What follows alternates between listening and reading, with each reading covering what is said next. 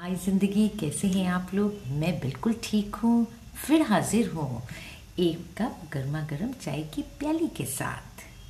जीवन में दो तरह के लोग आपके साथ हमेशा रहने चाहिए।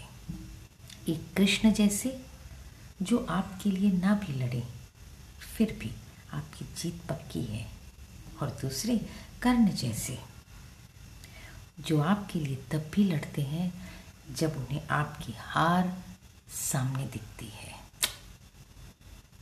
पावरफुल स्टेटमेंट सरल भाषा में। श्री भगवत गीता से है।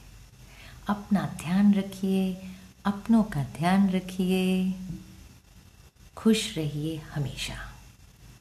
Lots of love take care bye till the next time